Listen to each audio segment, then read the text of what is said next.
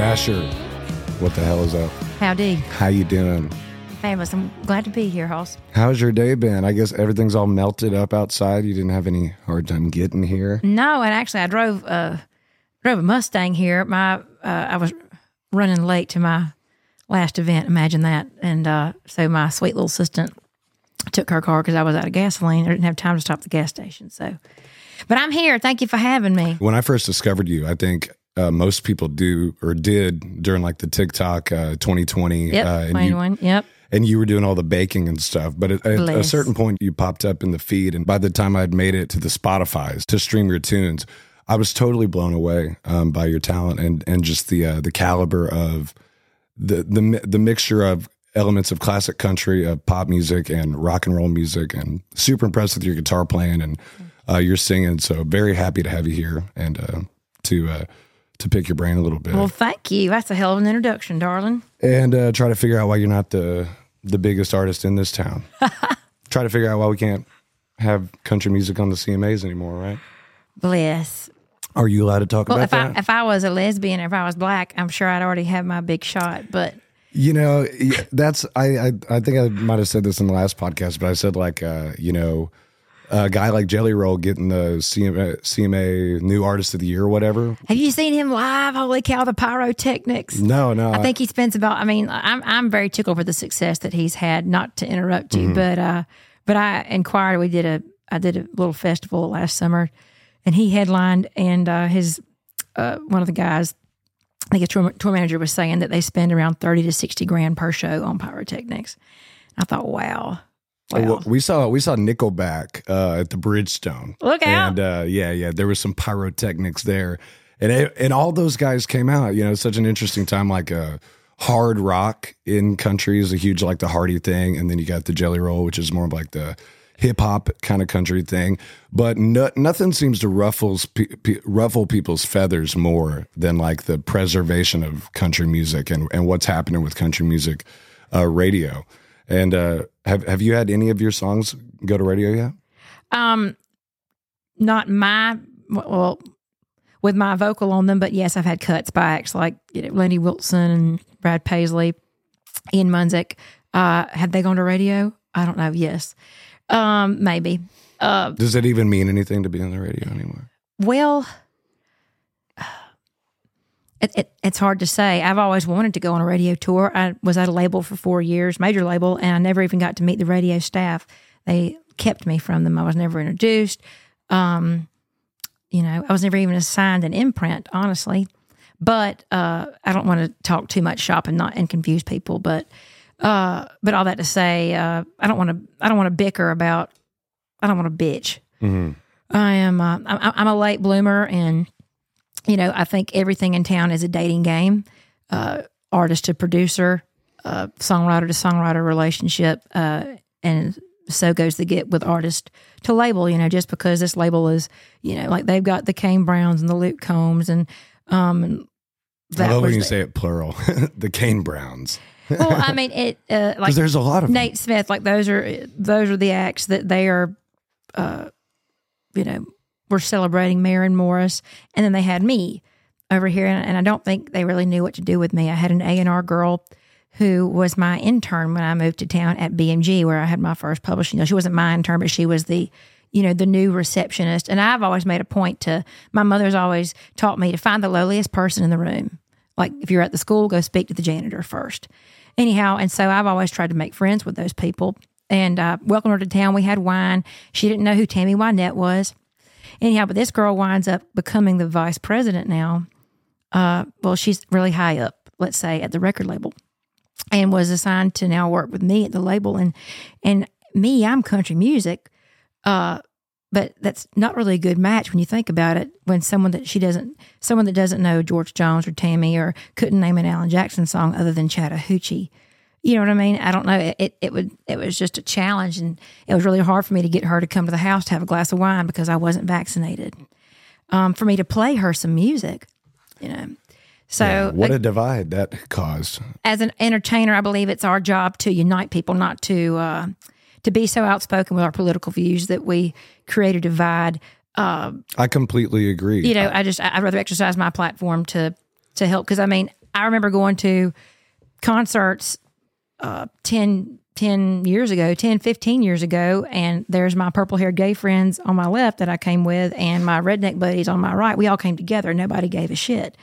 Um, and at a Hannah Dasher concert, you're going to find that. I've got rednecks, gays, everybody, Yeah. kind of a thing. And uh, again, because that's the power of a song to unite people, to help you escape from that crap for three minutes.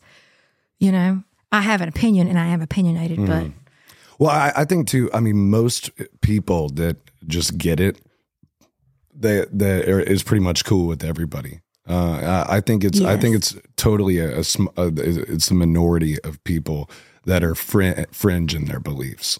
yes, Um, I'm with you there. And uh, you said, We're on the same page. yeah, and you know, I think uh, like Jason Isbell is somebody Love probably the best songwriter in Yeah. the world, you know.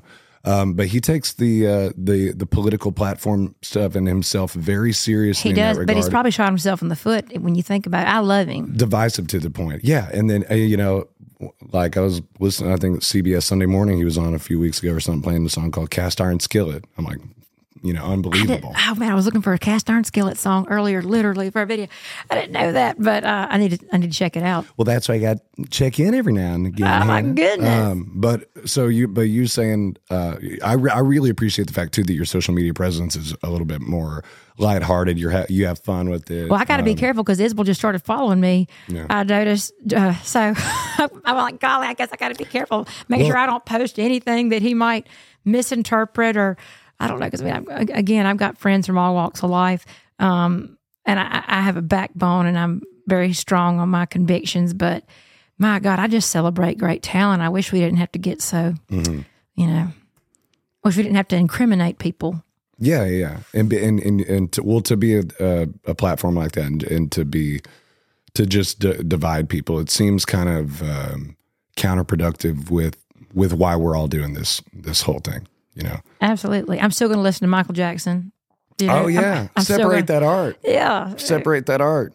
Um, I still throw on a little. I believe I can fly from time to time. Look out! Oh, bless it. So uh, let's talk about some of your songs. Let's do it. Um, your most recent release is it? Uh, is it the uh, the, the other damn half. Well, and, and I put out a Christmas song to follow that. Bloody Merry Christmas. Look out!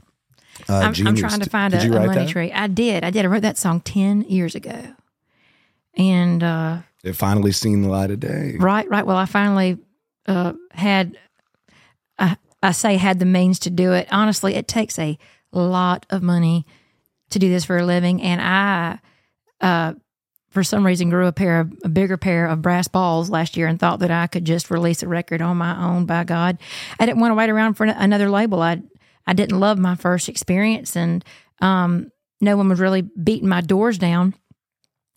Uh, referring to it like a, there weren't any other labels really you know beating my doors down. And so i just figured you know what? I've got to stay relevant out here. I mean i've got i've got something to say. Um i want to hit the road. So i went on my first headlining tour. I took myself out on my own headlining tour and Did Uh, you have to eat it at any point? somewhat but no. I, I- I broke even.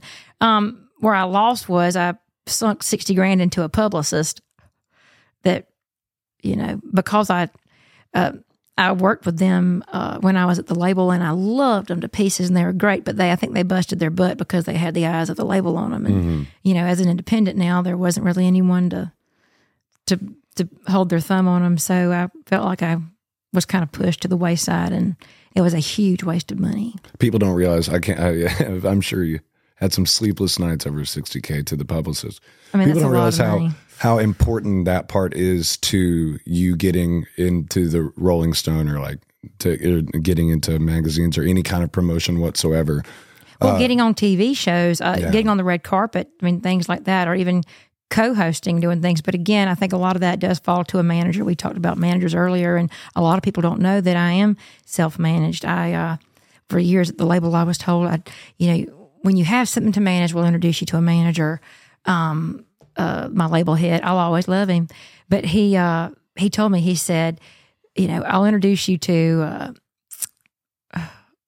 I don't even want to mention uh, anyway, but he, he's like, I'll introduce you to this big guy, the big guy.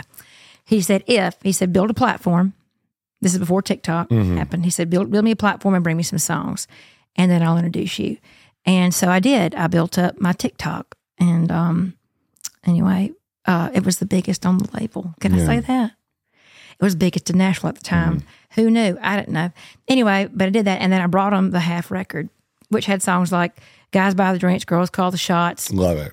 Left, Right, You're Gonna Love Me, things like that. Um, a- again, I, was there like a smash uh, on the record? I don't know. But when we put it out, I had uh, around 500,000 listeners a month on Spotify, which I think is pretty good for a debut act. So that's about 50%, 50% of my TikTok audience was engaged, which I think is really good. But apparently it wasn't. They pulled the plug. So I got the phone call, which I thought was to be talking about management. I was so excited to have this phone call with him, and it was actually to drop me.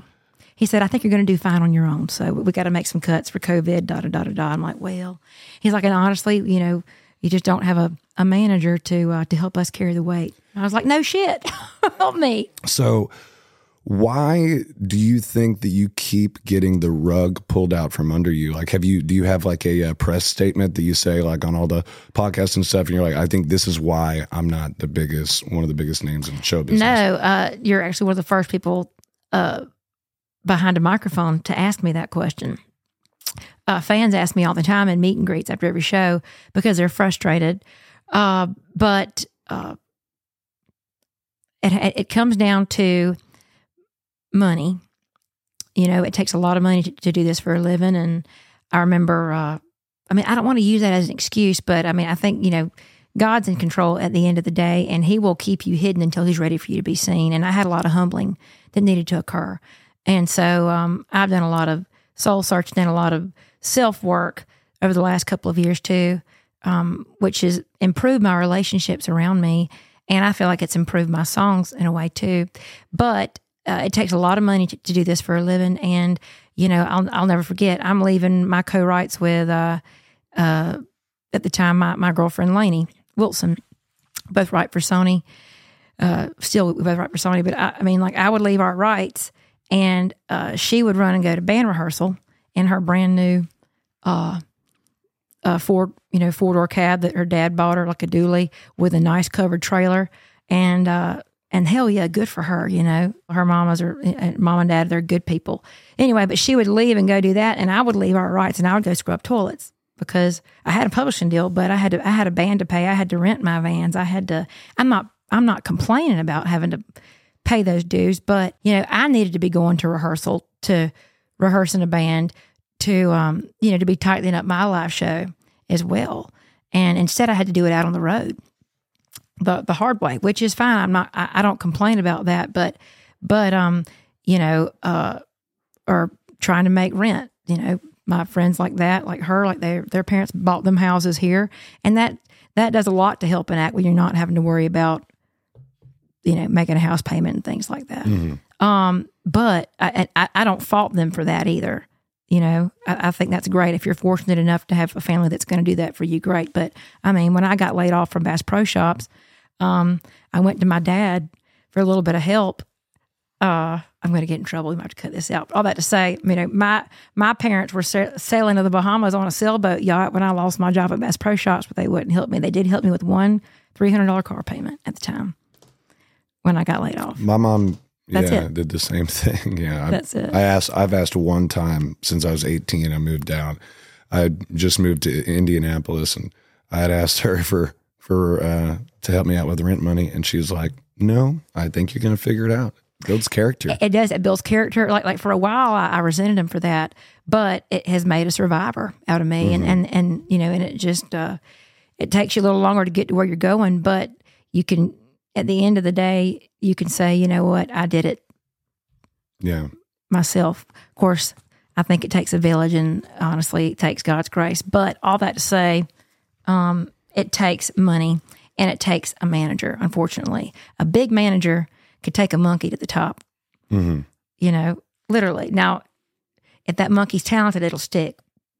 But it just it takes uh, it takes a big manager uh, to be a, a champion, and that's another reason that uh, you know I've, I've never had that kind of management. Like I told you earlier, there's a handful, only a handful of those managers in the business that can make things happen. You know, And have you have you been in? Have you had conversations with them? Like, what what's keeping them from like? I mean, granted, maybe I have a bias. I just think if I was in that position, that I would be like, this chick's got it going on. Not only do you have a unique, um, you know, like, Thank you. you know, look and identity. Also, t- I think too is completely unpredictable. If you were to listen to your music and then see you, you wouldn't think that those two things. And you have all the personality too. So I just I would think that it would be like a uh, you would you would be so easy to promote. You're like a promotional triple threat. You know. A So- brand. You're so kind to say Yeah. that. Thank you for recognizing that. Um, I was at a big booking agency for four years, and they didn't come to a live show. They came to like a whiskey jam, but they never came to an actual Hannah show. Never saw me do what I do. And my sweet, um, my girlfriend and my assistant, she just told me, she said, you know, like to, to see you live is to get you, is to be 100% on board. And so that's the opportunity that I really feel like I'm needing um, you know, and Reba's team, when I opened for Reba, those uh, handful of dates, that was so much fun. They jumped on me. Yeah, I would think they'd latch on to you. That she would. Uh, and, and I think they're absolutely awesome. But again, I just lost my record deal, and that booking agency had just let me go. And so it was kind of like going on a first date and finding out from somebody else that, oh, they've got children. Does that make sense? Like, Yeah. it's anyhow, um, I don't know why that was discouraging to them, but um, it's really, really hard to find a manager when you don't have a deal. Do you uh, what what do you what do you relationship do you think in, in- right now that the physical appearance is still playing for a woman in in the Um, music industry? Oh, a, a lot. And I feel like that probably hurt me. Like, do you think if you For a looked while. like a you know a cliche Dal- blonde Dallas Cowboy cheerleader, you know, and you're Well, I think I've got sex appeal now. I haven't always, but um, you know, I thank God they introduced me to Jennifer Kemp, and they gave me a, a, a wardrobe budget at the label, and so uh, you know, I was able to wear the clothes or buy the clothes I've always wanted, and hire a tailor and and do things like that to accentuate my body. But uh, and and now I'm working out with a celebrity trainer, uh, Wilson and Ebonier, and so I've got the body that I've always wanted, uh, give or take ten to fifteen pounds. Uh, but uh, but for years I've always been heavy and overweight, and um, I couldn't afford to buy the you know the extra hair and accessories and you know boobs that I've been able to buy since. Um, and I felt like God like bless you, Doctor well, Harris. thank you. But well, but but pretty people get invited to to the parties. Mm. Pretty pretty girls get asked to go on the boat with everybody, kind of a thing. Um, and so I know that that my weight held me back for years. Uh, I was never told that, but you know, I just embraced it. My initials are HD. You know, when Chevy came out with a heavy duty Duramax diesel, you know, hell, I mean, it was my first song I ever wrote with Jaren Johnston was heavy, but but again, um, I don't think the world is as shallow when it comes to that. I think the industry is shallow when it comes to hype. I think deep down, the decision makers are really insecure. They don't know what's great. They're just following a trend. They're following numbers, which numbers, they say numbers don't lie, but uh, a lot of times they do. A boiled egg went viral a couple of years ago. A fucking boiled egg Yeah, went viral. Um, you know, and I think if they were to hold uh, Eric Church to that standard, Jon Pardi to that standard, the same one they're holding me to, um, those artists wouldn't break. You know, you have to. And artists like that are broken out on the road. You know, I'm not a Priscilla Block. She went viral on TikTok. Good for her. Uh, but we're two different animals, totally. You know, like I'm going to be a representative of the genre. TV, I believe, is in my cards, things like that. So uh, it's a different. Uh, it's, you're dealing with a totally different animal, and so you can't shove every animal down the same hole Yeah. because it's you're not going to break it react the same way. And I feel like that's kind of what they're doing. Yeah. And, I, and I, I definitely didn't mean to say that uh, that you didn't then or don't now have sex appeal. I just Oh, I, I, wasn't mean, offended in the least. yeah. Okay. I, Yeah, I probably I rambled on. I didn't answer your question. So what was the question again? If if you think thi- looks I is still important, I, I, I think you did. Not that looks are just important, but like I, I just really trying to figure out. I mean, I think that there's um, a mystery surrounding your career and why. And I and everybody has you know like uh, varying definitions of success, and you have to find meaning in what you're doing. And you know when you're on the long haul and you're in the van with the band and you're and you're not in the big you're not in Lainey's big tour bus um, that you're fighting the good fight. You know, and you get to lay your head down at night and and know that. Whiskey Riff has put out a couple articles uh, saying uh, for some reason they're comparing me to Chris Stapleton in that Nashville is sleeping on me, like they slept on Stapleton. And it's just, it's super competitive. He's very talented, he's very unique. And uh, again, uh, a good manager is going to try. I, I don't play dirty, but some do. But a good manager is going to try to suppress that and keep that person out of the light so that their act can succeed. So it took uh, it took an outside champion, meaning someone from outside of town, to shed light on Chris Stapleton, and that was Justin Timberlake. Mm-hmm. And that's what I'm needing, at like a, a Brandi Carlile or a Jack White or a Sturgill Simpson or a Tyler Childers. Right. Uh, you know, uh, if, if I had the championship of someone like that outside of town, they would pay attention. Mm-hmm. And then, um, so I'm so grateful that uh, Justin Timberlake did that for Stapleton because the uh, the the bite matched the bark. Is there any guy in the world that can sing like Stapleton that has the vocal control and the and the raspy range that he has? Jay Buchanan. He's a lead singer of a rock and roll band called Rival Sons. yeah, that sounds familiar. and I'm a huge fan. But Jay has the most unique, incredible voice. Yes, Stapleton like stops you in your tracks. Randy Houser stops you in your tracks. Very talented. Jay Buchanan live. I literally put him up there with Aretha Franklin, and I whipped sixty percent of her concert. I mean, I love Aretha. I go to a black church because I'm into that. You know, I like Do you really? music. Yes. I've always wanted to, but I I, I thought you had to have uh thought you had to date. No, Thought you had Mount- date one. Everybody's welcome at everybody's welcome at Mount Zion. I'm sure there's rumors flying, uh, but uh, to answer your question, to go with the why haven't you made it yet? Um, uh, I didn't finish saying, but uh, streaming streaming numbers are very important, and uh, I haven't had a streaming strategy because I, I didn't. I haven't had management to say, "Hey, you need to keep music coming out, coming out, coming out," so that we can build upon those numbers. And so, for years, I didn't put music out, and so that five hundred thousand listeners a month obviously dropped way, way, way, way down. And so, I'm having to come back and and uh, and rebuild it. hmm And it takes a lot of money to do it, though. It takes. I mean, I don't think people realize like if you really want to put out a record, you need a good quarter of a million to three hundred thousand dollars to do it. Oh it. yeah, and and also you know how how to compete. Like there, one, it's only a very recent development, like in the last ten to twelve years, where the you need to have a single every eight weeks, um, and you need to have reels on TikTok and Instagram and everything. That that that's that's what you have to do to just stay on the radar and stuff. But then you've got the people at the top of the food chain making 45 song albums and they have a Henry Ford assembly line team of people writing, producing these songs. It's so formula and statistical at this point. It's like if it's it's like musical capitalism. It's it's just like how can how can the little guy eat? How can the independent artist keep up releasing one song every eight weeks and eating ramen noodles and traveling in a fucking van? I love it. Well, praise God, I got a bus this Yeah. year. Thank you. Uh, but but I'm with you You there. I Uh, mean? well, I mean, and again, I have I have a girlfriend who streams very well, uh, but they pay for a lot of that. And uh, again, uh, it's I feel like a diamond kind of, or really like an old Cadillac hiding in the woods. Uh, which I've written that song, Bryce Longest.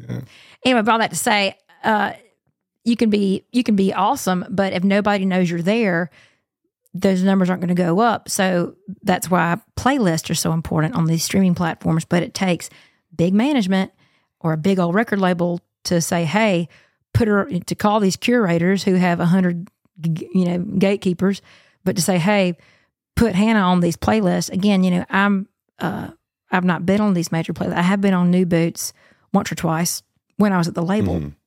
But again, it's just, um, you know, I can pay somebody a few grand a month to shop me, but I'm still not guaranteed uh, to get on those playlists. Yeah. And that's what gets you that exposure.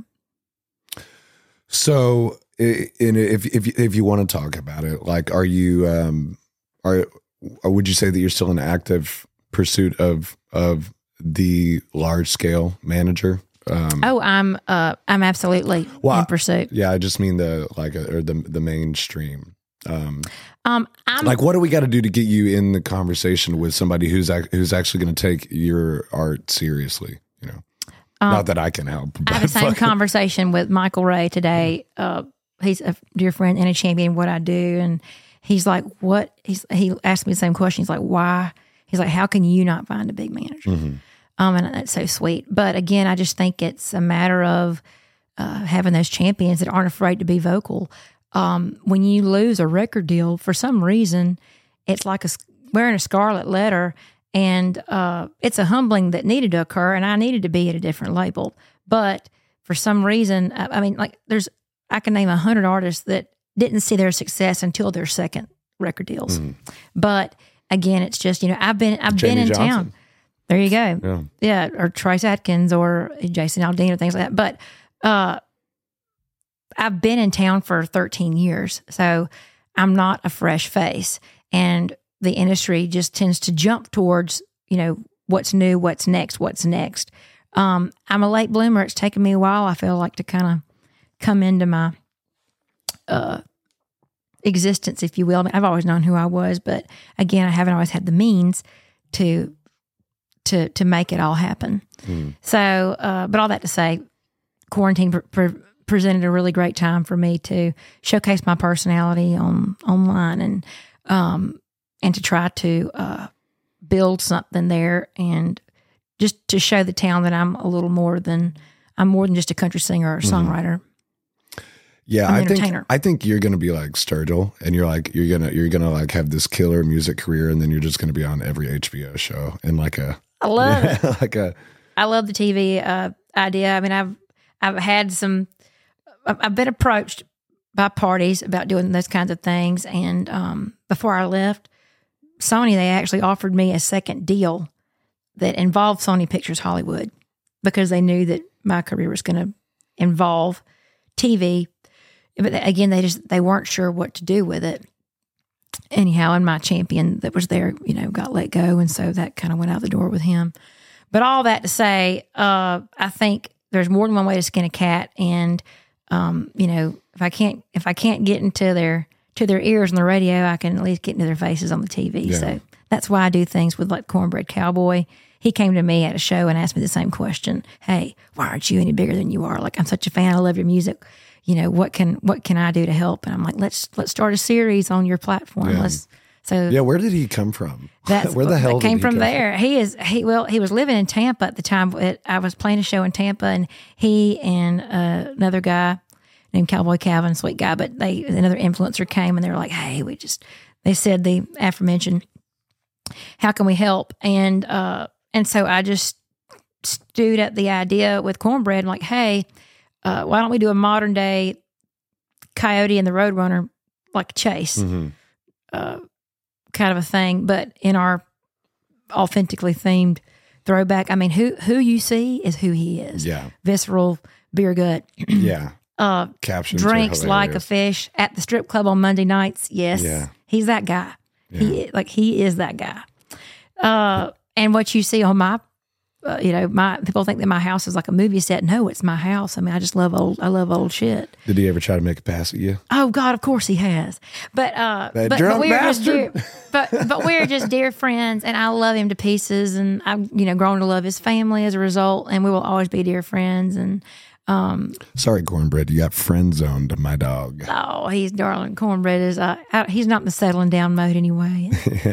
Anyway, but yeah, he, I I love him to pieces. He's uh he's a mess, but the partying can can create some challenges too. You said I could ask you big questions. yeah, stuff, ask me so- anything you want to know. You're saying you're you're a late bloomer and and it's taken you a while to get this train rolling, but it now it's rolling pretty pretty damn hard, and you've done it all Sweet. yourself.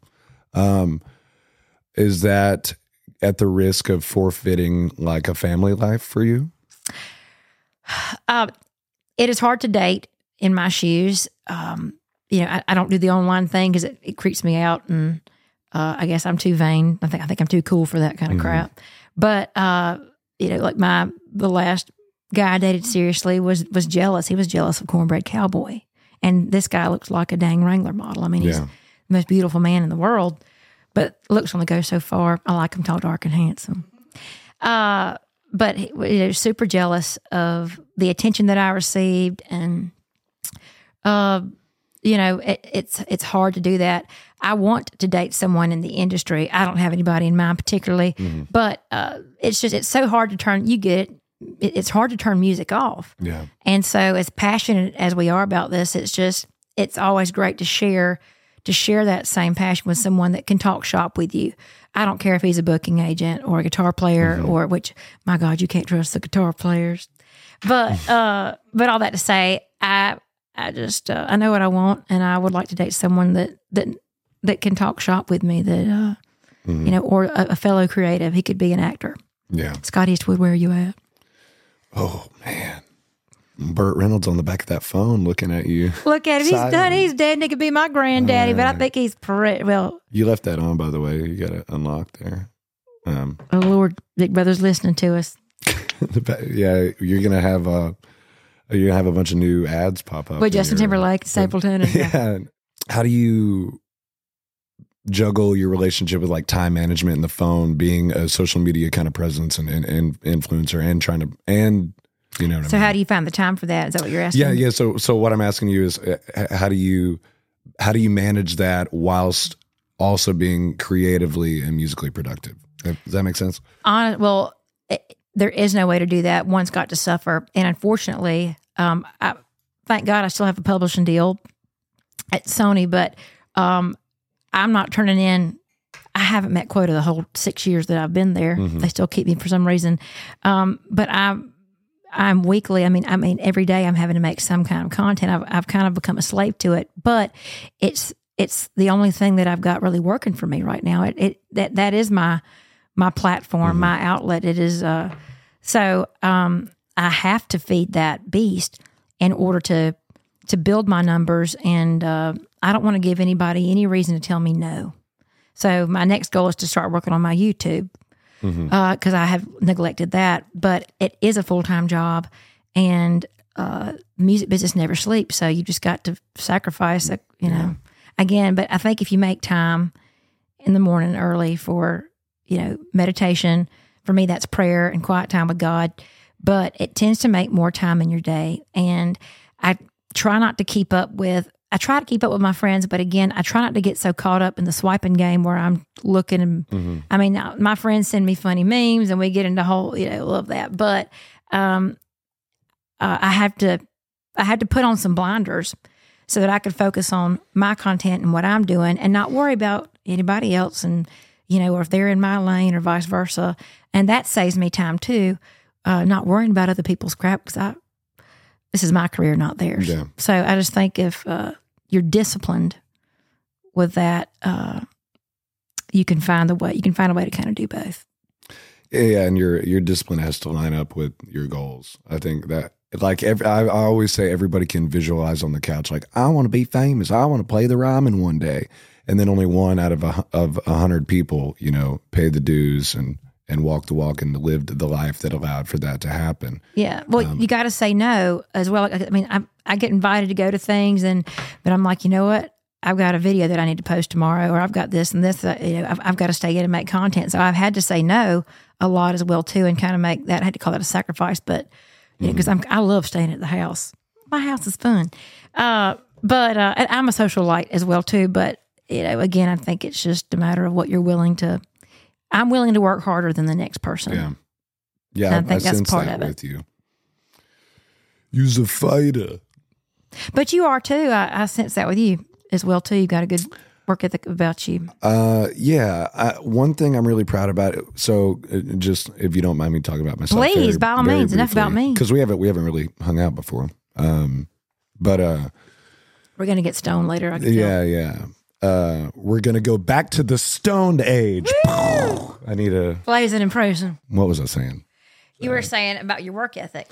Oh yeah, yeah. So so I had I released a uh, I spent like eight grand on a eight song album right when COVID kind of happened was when it was coming out. By the time it came out, I had no money or energy left for marketing or publicity. I was completely exhausted, but I really I gave it my all. Like I really thought I was like this is a testament to like who I am. This is unique creative music. It does not sound like and and it was lyrically you know layered and and thoughtful i thought not bragging, but I was just really fired up. I wanted to do it. And then um, I was so devastated by that. And I really at that time I was like, I don't I don't want to have like a, a band artist moniker. I want to have I want to be a solo artist. I want my name to represent my sound. And that's when I figured it was time to move to Nashville. But really, what I've done um, is just tried to cultivate an a great band. And I know my band is hmm. absolutely killer. You know, we share a steel guitar player Oh, Stove plays with you too. Hell yeah. every Sunday night. Where? Um, Layla's Honky Tonk oh my lord, we need to come. I need to come support you. I went out to see. Stove last night. at Music City. Who was he with, Tom? Uh, I can't think of the guy's name, but uh, it, yeah, Skinny at, young at- guy? at, at Music City, Yeah, probably the Tom. five the five to nine probably shift. Tom Baker. Shout out Tom.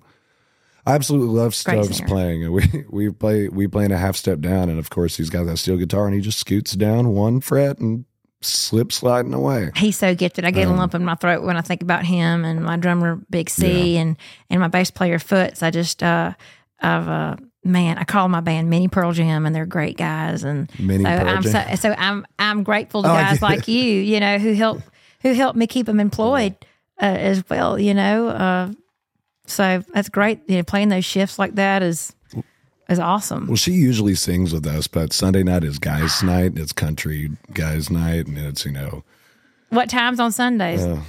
so we can ten thirty to close. Good Lord, that's late. Yeah, well, uh, some of us don't get up in the morning and have coffee, morning discipline, and prayer. Well, I don't do it every morning like I need to, but I also have to get up and go work out with Wilson too. So there's that. But let's talk about the music though, so that they don't think I'm just a, an old jaded hag.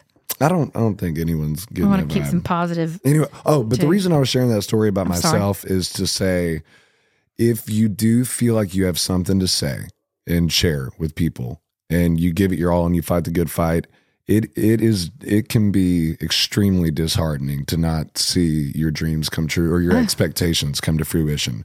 And I know that you've endured a It's lot tough. of that It's tough. and overcome it and it makes you kind of the, you know the tough bad bitch that you are today, you know. Like You're sweet. Well, I mean, I- have some great girlfriends that encourage me. Kaylee Bishop, you may know her, amazing singer in town, but she's just uh, one of my few genuine female artist friends that who's genuinely supportive of me and what I do, and love her to pieces. And my girlfriend Casey and all. And anyway, uh, but yeah, I just uh, they help. They hold me accountable and keep me keep my spirits up because you think about it, an entertainer gets tired of entertaining. I mean, someone, you know, we have to we have to recharge our batteries too. You know, I can't always be on for everybody. Um anyway, and and so it does get hard when you come home from being on the road from that high, you know, and you kind of come home and you crash a little bit. It's just it's just good to have girls like that checking on me. Like watching the CMA awards this year was tough because I haven't missed one since I was a little girl. I've never not watched one, but this year I just um, for multiple reasons, I just uh, I laid on the couch and I was just in a funk that day. The devil was getting to me, and um, and everything that I'd ever dreamed of just felt so cheapened. Uh, but my girlfriends just knew to call to call me and check on me. Anyway, and I had tears on, in my eyes, and I was sitting there uh, on the sofa, and I was writing a list of what I'm thankful for to keep me from, you know, going down the uh, a, a bad spiral yeah. anyway, so I mean, like, I'm not always this woo, you'd have a good luck. I mean, I am, but I think joy is a choice. And again, you just got to keep plugging on. Hell, I don't want this to come easy. I wouldn't, wouldn't appreciate it as much. But I think knowing your story and how hard you work to put that music out, I think fans, people need to know that, you know, when you uh, stream a song or when you buy a song, like you're, you're helping an, artist, you know, I think they'll, I think I think people are when they hear that they're more apt to go buy your T-shirt and to go actually download your record and try to support you. Yeah. You know, you mentioned TV, you know, your eyes kind of lit up when you talked about that Sony Hollywood opportunity that kind of may have fell through um as uh as as the Lord, you know, likes what what was that phrase phrase you used about uh He likes to keep you hidden till Likes to keep ready hidden. for you to be seen. so you you want to be on TV. Yes, I think TV. Um, I like to be a madam in a western with with some sexy counterpart. I'd love to do SNL. Yeah. I'd love to, uh, you know, I like improv and things like that, but I would love to co-host SNL one day, uh, you know, and do some skits. And again, Justin Timberlake, I hate to use him as a comparison, but he is a representative of his genre. He's not just a pop artist. He is, you know, he's the guy that does all the funny shit with Fallon. Um, and he's an entertainer and he's been in movies and things like that. As bad as you want to be on TV and you want to have these larger commercial opportunities, you're not willing to compromise the the genu- the sincerity of your music to get there. And I think that's to be celebrated. I appreciate that very, very much. It's just, it, it's, uh, I know how much I appreciate country music and the Opry and thing and the CMAs and things like that. And um, it's just really, really hard to, uh, gosh, if one person has asked me about the El King Dolly show thing, a hundred thousand people have it. I, and I, I don't have to, I'm not going to go into that.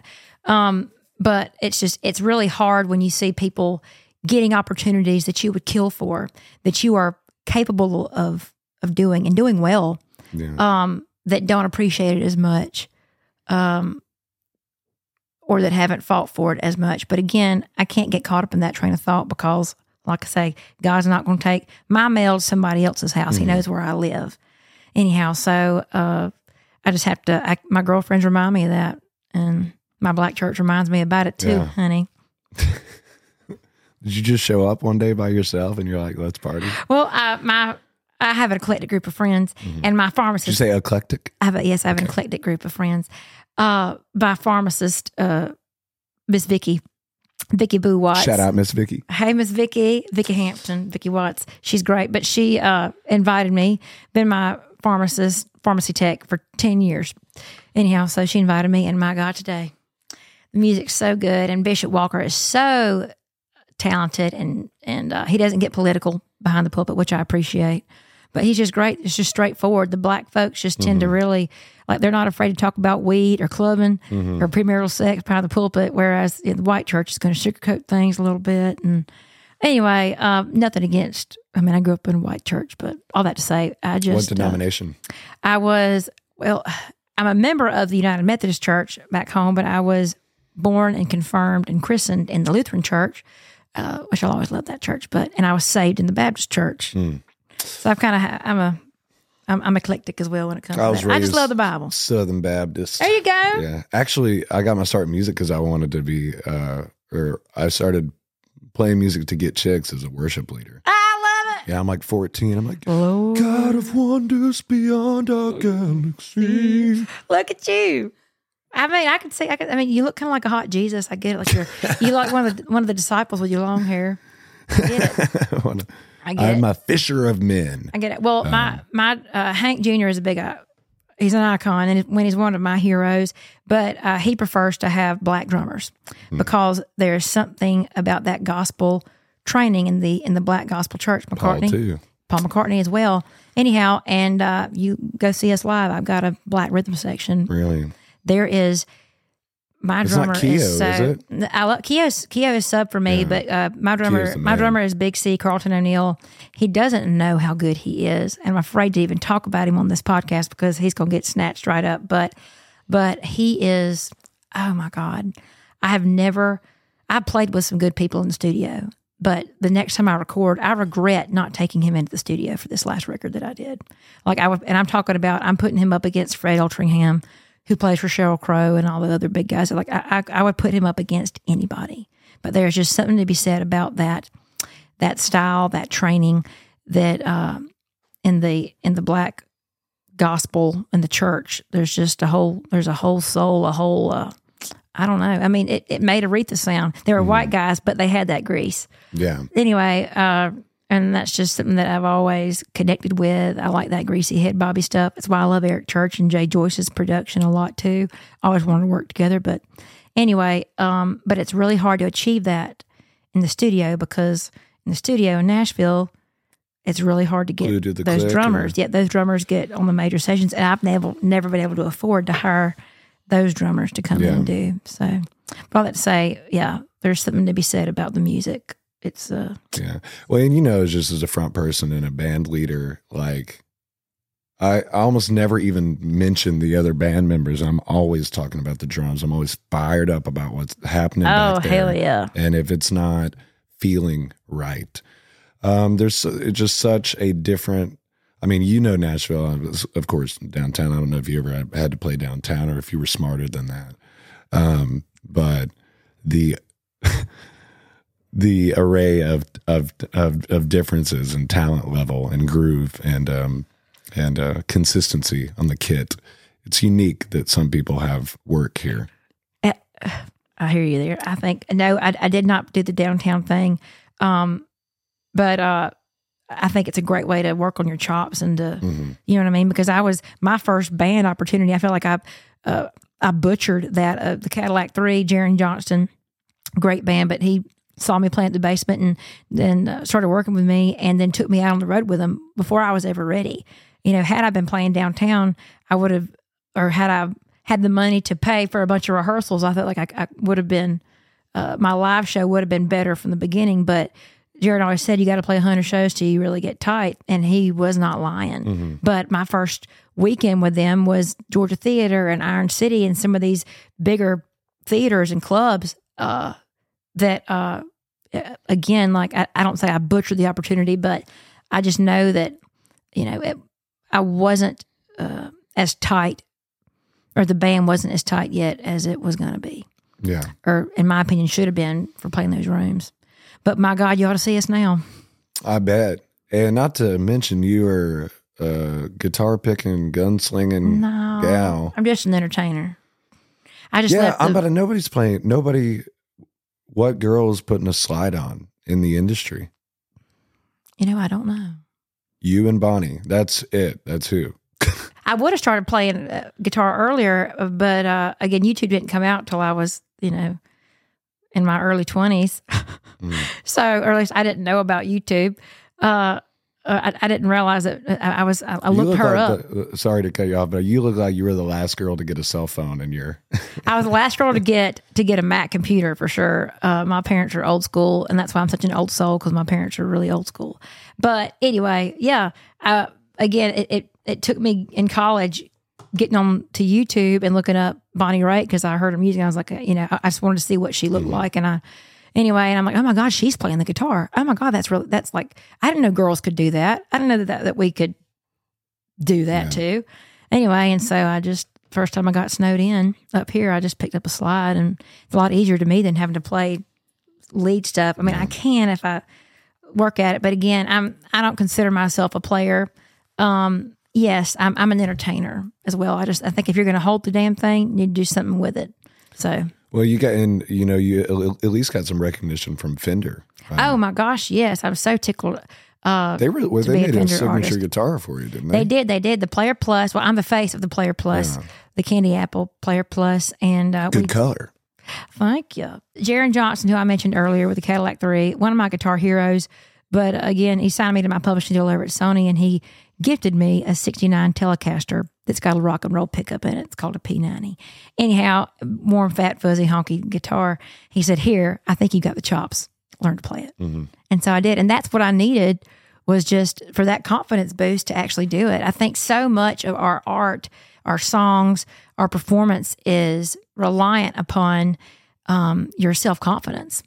And again, I had never been encouraged in that light to do that. And it took somebody like him to say, You can do it, Yeah.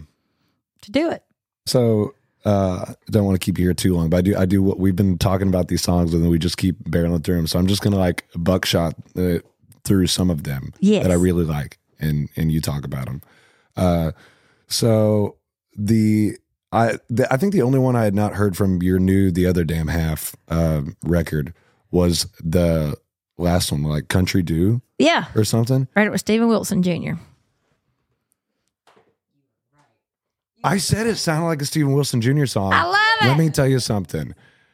Stephen popped into my feed and I think I heard patches. And I was like, stopped dead in my tracks and I listened to all of Son of Dad. And I was Yes. like, this is something totally unique and something totally amazing. And I, and of course, I know um, I'm a big fan of rock music and grunge music and stuff. But really, the lyrical layering and stuff and what he was talking about, I was completely moved uh, by Stephen Wilson Jr. And she was playing that last night. And I was like, that's absolutely banging. That sounds like, uh, you know, Holler from the Holler.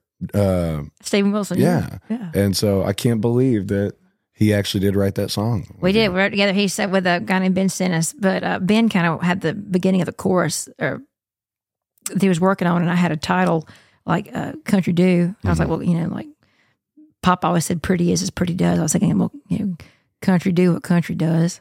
Uh, maybe that's Yeah. something I don't really know. It was just it's just a little throwaway, fun little upbeat song. But I've been writing with Stephen for a couple of years. He's so talented, and and uh, you know he gets the rock and roll. You know, I love Mhm. obviously Skynyrd's my favorite band of all time. Um, and I've been on a Zakk Wylde kick, I think, at the time, and listened to some of his old records from the early '90s. Anyway, and That's uh, heavy, Hannah. don't put me in a box. Don't put Hannah Uh, Dan Dasher, yeah. I, I need to share my workout mix with people. But anyway, yeah. But uh, I wanted the song to have a moment, I, and I, I said I want this Zakk Wylde moment where we, da, you know, we're kind of slow down to halftime. And anyway, and he's like, oh, yeah, but he had this badass riff, you know, that, uh, that's Stephen. Yeah. Anyhow, so, um, um, but yeah, he's so, he's so gifted. When I first, when I heard his album, he had 14,000 followers on Insta. And I think now he's at 170, but he's got that big label management pushing him. He's yep, with Big Loud. Yep, he's got a big team behind him. And a lot yeah. of folks don't know he is married to Leigh Bird Nash, who is a uh, lead singer of Sixpence None the Richer. Kiss me Yeah. out in the moonlit barley lightly, whatever, the green, green grass. What's that song? Yeah. Wait, the nineties singer? Yeah, Yeah. that's who he was married to. They are a lovely couple. They're so sweet. Yeah. He's actually a cousin of John Cougar Mellencamp, Yeah. well. Well, he's from Seymour. Indiana. Yeah. Yeah, I so- lived in Indy for five years and Did ya? played. Yeah. Well, I I got I worked at a piano bar in Little Rock and then I got fired. Um, I, I because I was like, well, I've been fired a lot in my life for not we really all? fo- following the rule book. Why'd you get fired from Bass Pro Shops? uh, for writing songs on the job. I was standing at the computer, I guess, when I should have been pacing the floor. But I, I had this song idea. I was like, go to bed early, stay up all night. I wonder if that's been written yet. So I was Googling it anyhow. And, I hate doing that. but that song's actually on this record. Yeah. Was the first cut. Okay. Uh, uh, I'm gonna whoop your redneck ass. Bless it. Tell me about that. I wrote that one uh, with a guy named Joel Schumacher about 10 years ago. Joel Schumacher, the director of Batman and Robin. Oh, Uh, no. Joel Shoemake, who does the best John Anderson impersonation you've ever seen. Uh, but really good guy from Tennessee, songwriter. Uh, we wrote that when I was at BMG. And uh, he's, he came in one day. He's like, I got this Loretta Lynn uh, kind of a vibe. He's like, you totally pull it off. And he added with the title, and I was like, hell yes. Anyhow, and uh, you know, it's a song that I wanted to put out for years, but the label was like, no, we don't want you to release that. Uh, radio won't play it, and it's just not very becoming. And I'm like, well, I mean, it's a hell of a song to do live. Everybody loves it. And so um, the labels just don't like smart music. Well, I mean, my comeback to them was like, if you're going to put out Bitches by Mitchell Tenpenny, please put your energy behind Redneck Ass. I said, I'm telling you, they're singing every word back to me, and, it's, and the song's never been released. Um, That's got to be so frustrating. Yeah. But all that to say, I don't want to keep complaining about that kind of stuff. But uh, again, I'm grateful for that learning experience. And when I'm ready to shop for another one, I will. Uh, but Redneck Ass, uh, I- I'm prouder, I think, of the uh, music video, uh, which has some of my little heroes in it. But Skylar Wilson, an amazing animator in town, uh, he's just awesome. But uh, he and I got together and um, hired him to to uh, animate the video, and it is something to see. It's a little funny. We'll have to check that out. I haven't seen that. Chelsea Lynn, Trailer Trash Tammy, if you follow her. Anyway, but I, I wanted her to be the other woman. So Trailer Trash Tammy. I don't know that, who that is. I don't think. the girl, the uh, is that the larger blonde blonde headed chick Yeah. with the Reba t shirt. Yes. I get her mixed up with Fortune Feimster, the uh, comedian. oh, really? Well, she Yeah. she does a comedy tour as well, too. But yeah, Chelsea is hilarious. But You ever ran into Theo? um, I have. He calls me Buttercup. Yeah. I was surprised he hasn't had you on him. I feel like he I'm would. not big enough to be on it. I love that. I would, again, but uh, I'm too cool to ask for that kind of stuff. It's going to take somebody else to be like, hey, you need to get her on your thing. Yeah. Tracy Lawrence, where are you? I'd like to be on his podcast, Yeah. too. I think that'd be a lot of fun. Yeah. John Crist. Yeah, I think all those. But you know, I, I, I really like you. You've said you know like I don't I don't want to be like a bitter hagger. I, I don't I don't think I think the difference is it's just like it's so taboo to talk about what's absolutely actually happening in the industry and what's happening in your career. And everyone I mean, every guest that I have that has covered any ground in the industry whatsoever, before the cameras come on, they will share it all. The second they come on, they won't talk about it. And I think that, you know, the way we get country music back on track and we get country music media back on track is by telling the truth of of the of the narrative, what's actually happening in the journey, and that songs as good as yours and an artist as as as that has as much to say as you do is just being ignored on the large scale. Someone's got to put a stop to it. I love. I appreciate your frustration and your championship. That means a lot. So Okay, I I'm the one that taught him that thing you like. yes, I got a bone to pick with you on this one here. Great song, by the way. But the I social didn't cut it. the social media advertisement of calling the ex boyfriends, you're crazy. Oh, with Annie Marie, y'all follow her. She's so precious. She's blowing up the Appalachian, Appalachian Pawpaw. What's her big TikTok handle? Uh, Annie Marie Tillman. She is. a I don't hoot. really use TikTok actually, so I don't know much. You're about it, probably your house is probably safer as a result. Uh, but yes, y'all check out. Look, we uh, we did. I thought that it would be hilarious to, um, in in an effort to promote the song, uh, that thing you like.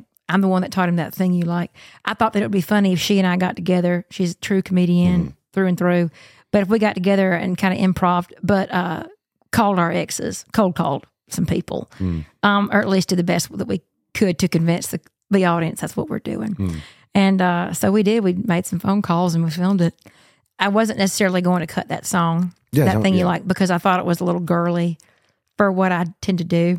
I shy away from songs that, well, this one doesn't talk about lipstick or anything like that, but it was just, uh, I've been, I've come up, I've been here for 13, 14 years almost. And so it's, it's like it's, uh, you had to be one of the boys.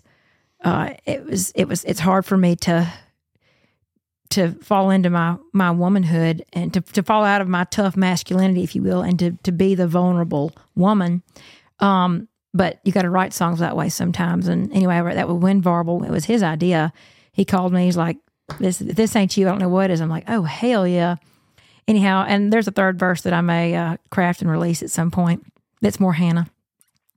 Uh, but right there with him and Brandon Hood, and I'm so glad that we did. But I mean, like several big artists put like were putting it on hold, and I thought, well, you know what, if this doesn't get cut, we must have something here. So I'm gonna I'm gonna take it if they don't. And some newer acts are after it too, but whatever. There's that. One of your, uh, I think the tree is Mm-hmm. a pretty bold statement.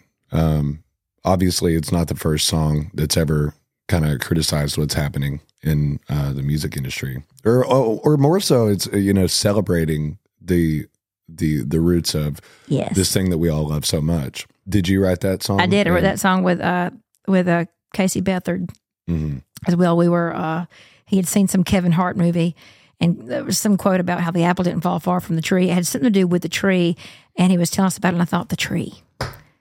Let's write a song called The Tree. And this is this has been six or seven years ago now, probably. Five, six, I say six. No, that's yeah.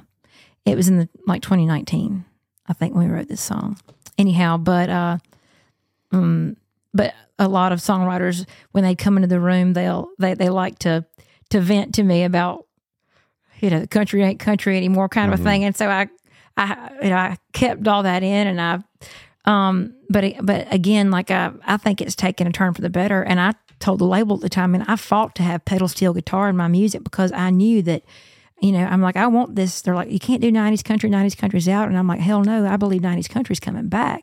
And lo and behold, a guy with a mullet goes viral everywhere. And Morgan Wallen, every, every- you know, I mean, uh, but but the those sounds, those guitar tones, I mean, that's what made me love country music. And when you turn on your TikTok and you watch my videos, it it takes you home. It's very nostalgic, and my music does that.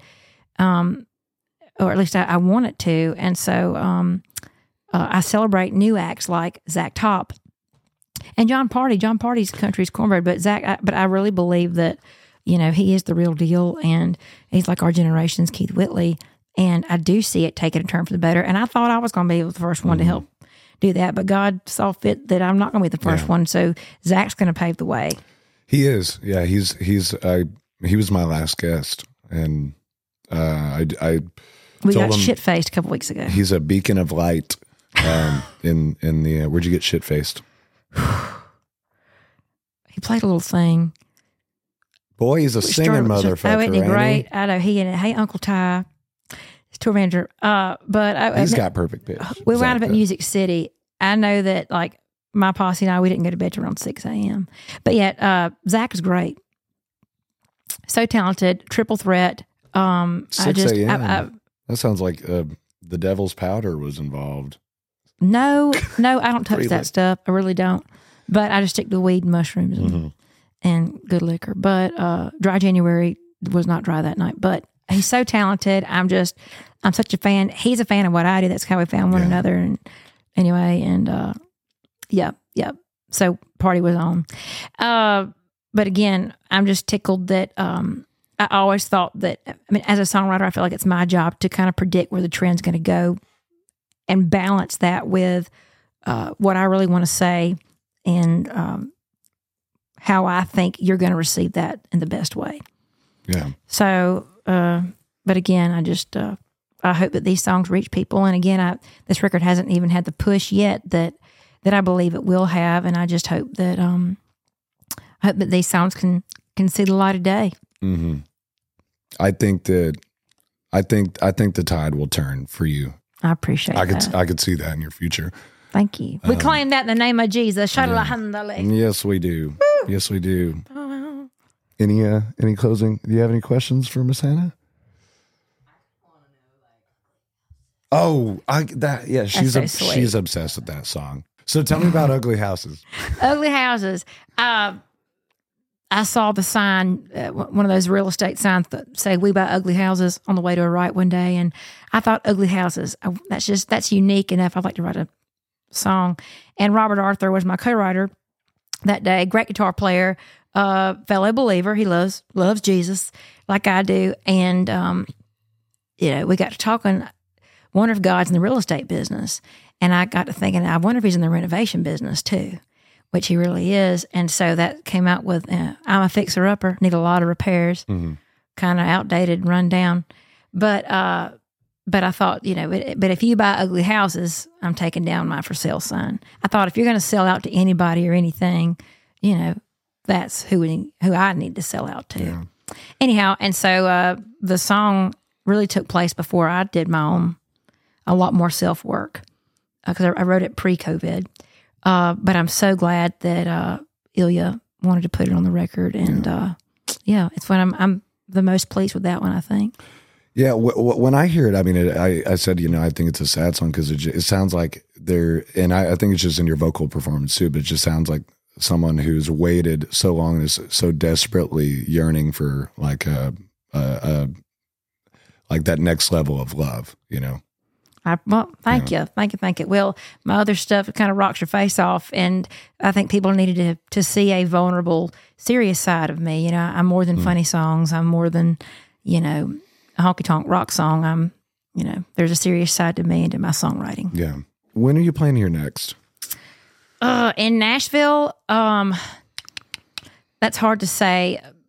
It'll be something on the Opry, but as far as having a an actual show show here, we may do one uh, in the fall. Mm. But So, well, without the manager right now, like if you're booking summer tours, how are, how are you doing that? Are you doing that? um, I have a booking agent.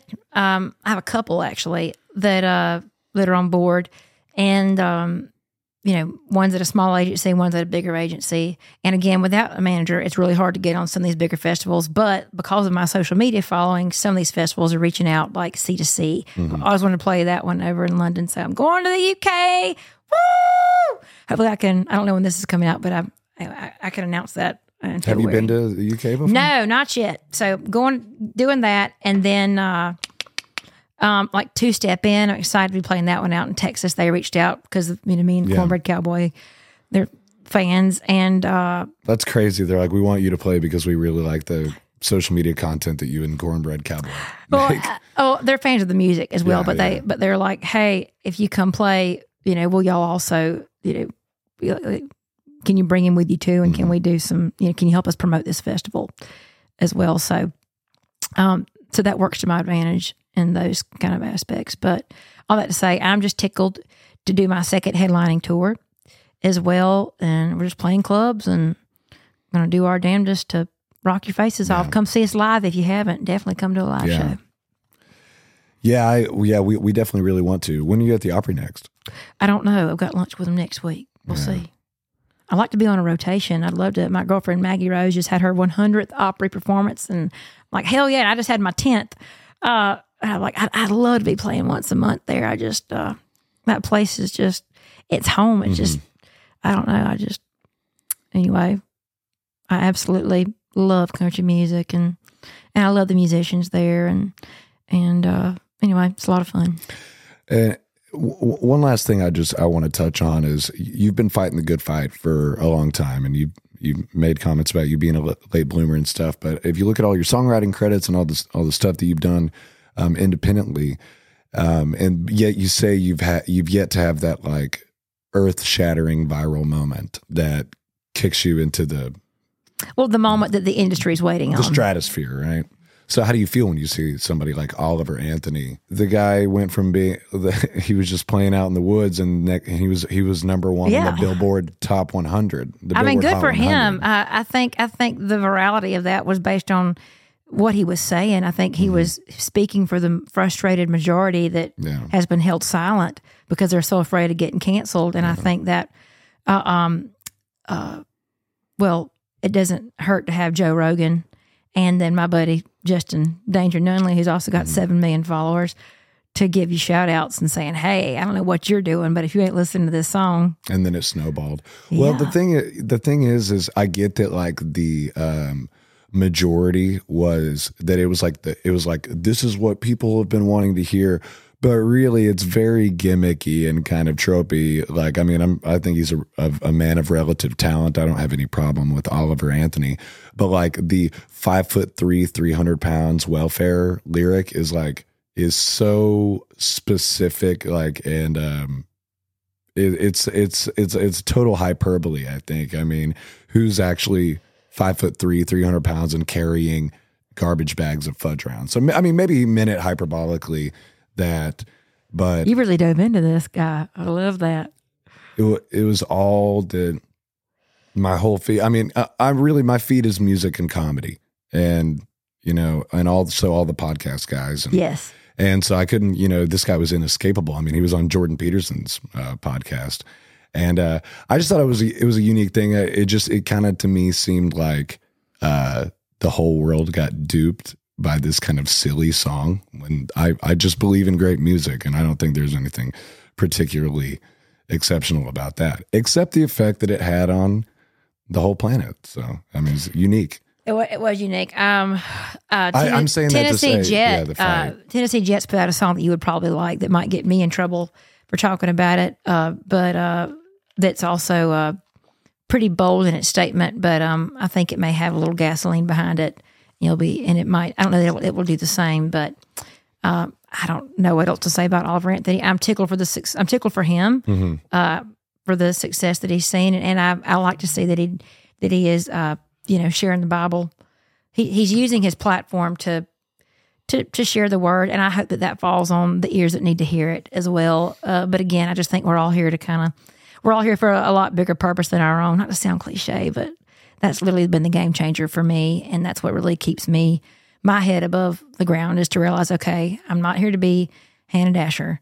I'm literally just a tool in this toolbox that God is using to leave people in a better place than I found them. Mm-hmm. You know, whether that's whether a 60 second cooking video or a three minute song, you know, or a an hour long rock and roll show. Yeah. Yeah, I, I- just I bring him up just because it's like it's to me that's the exact opposite of your journey. You know.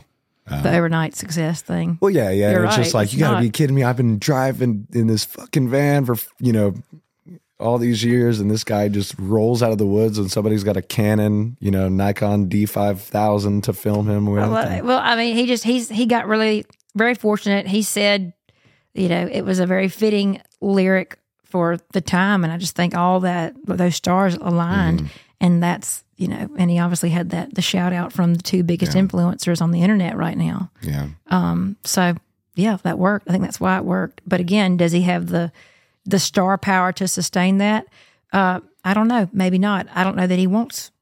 He doesn't seem like the kind of guy that that wants that. You know what I mean? I do get frustrated when I see the industry putting their power behind um, other acts that may have a song that goes viral. Um, which again, when you hit the algorithm just right, uh, you can you can go viral. Um, but I've seen like I've had I've had certain videos go viral, and I've like posted them again, and I've missed the algorithm, and no one saw them. Anyhow, so it's really unpredictable, and I, I you just can't base your uh, you can't base someone's stardom or someone's potential on the virality of a song because again, if you tried to put Eric Church down that hole or me or like a or Jon Pardi again, like we'd still be waiting for them to to make it or Stapleton. You know what I mean? Like I just Yeah. don't think that everyone can has to can fit down that mold. I think it's a matter of building ticket sales and putting butts in seats because I've heard a lot of venue owners complain, man, this guy has a number one song, but he can't sell out a room. You know? Mm-hmm.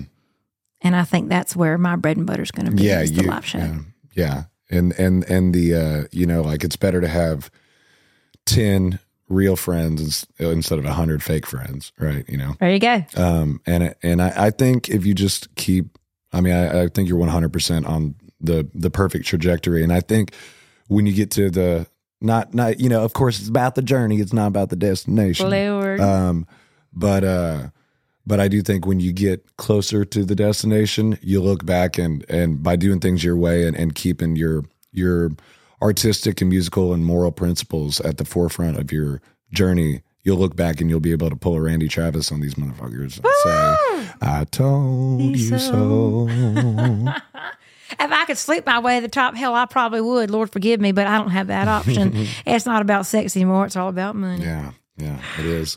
Uh, Hannah Dasher, I so Thank you for appreciate your having time. me. Uh, it's been a real good time, and thank you so much for uh, for coming out here today. And excited to see what, what's in store for you and Hell yeah. all that's ahead. Hannah Dasher, everybody. We'll see you next time. Yeah,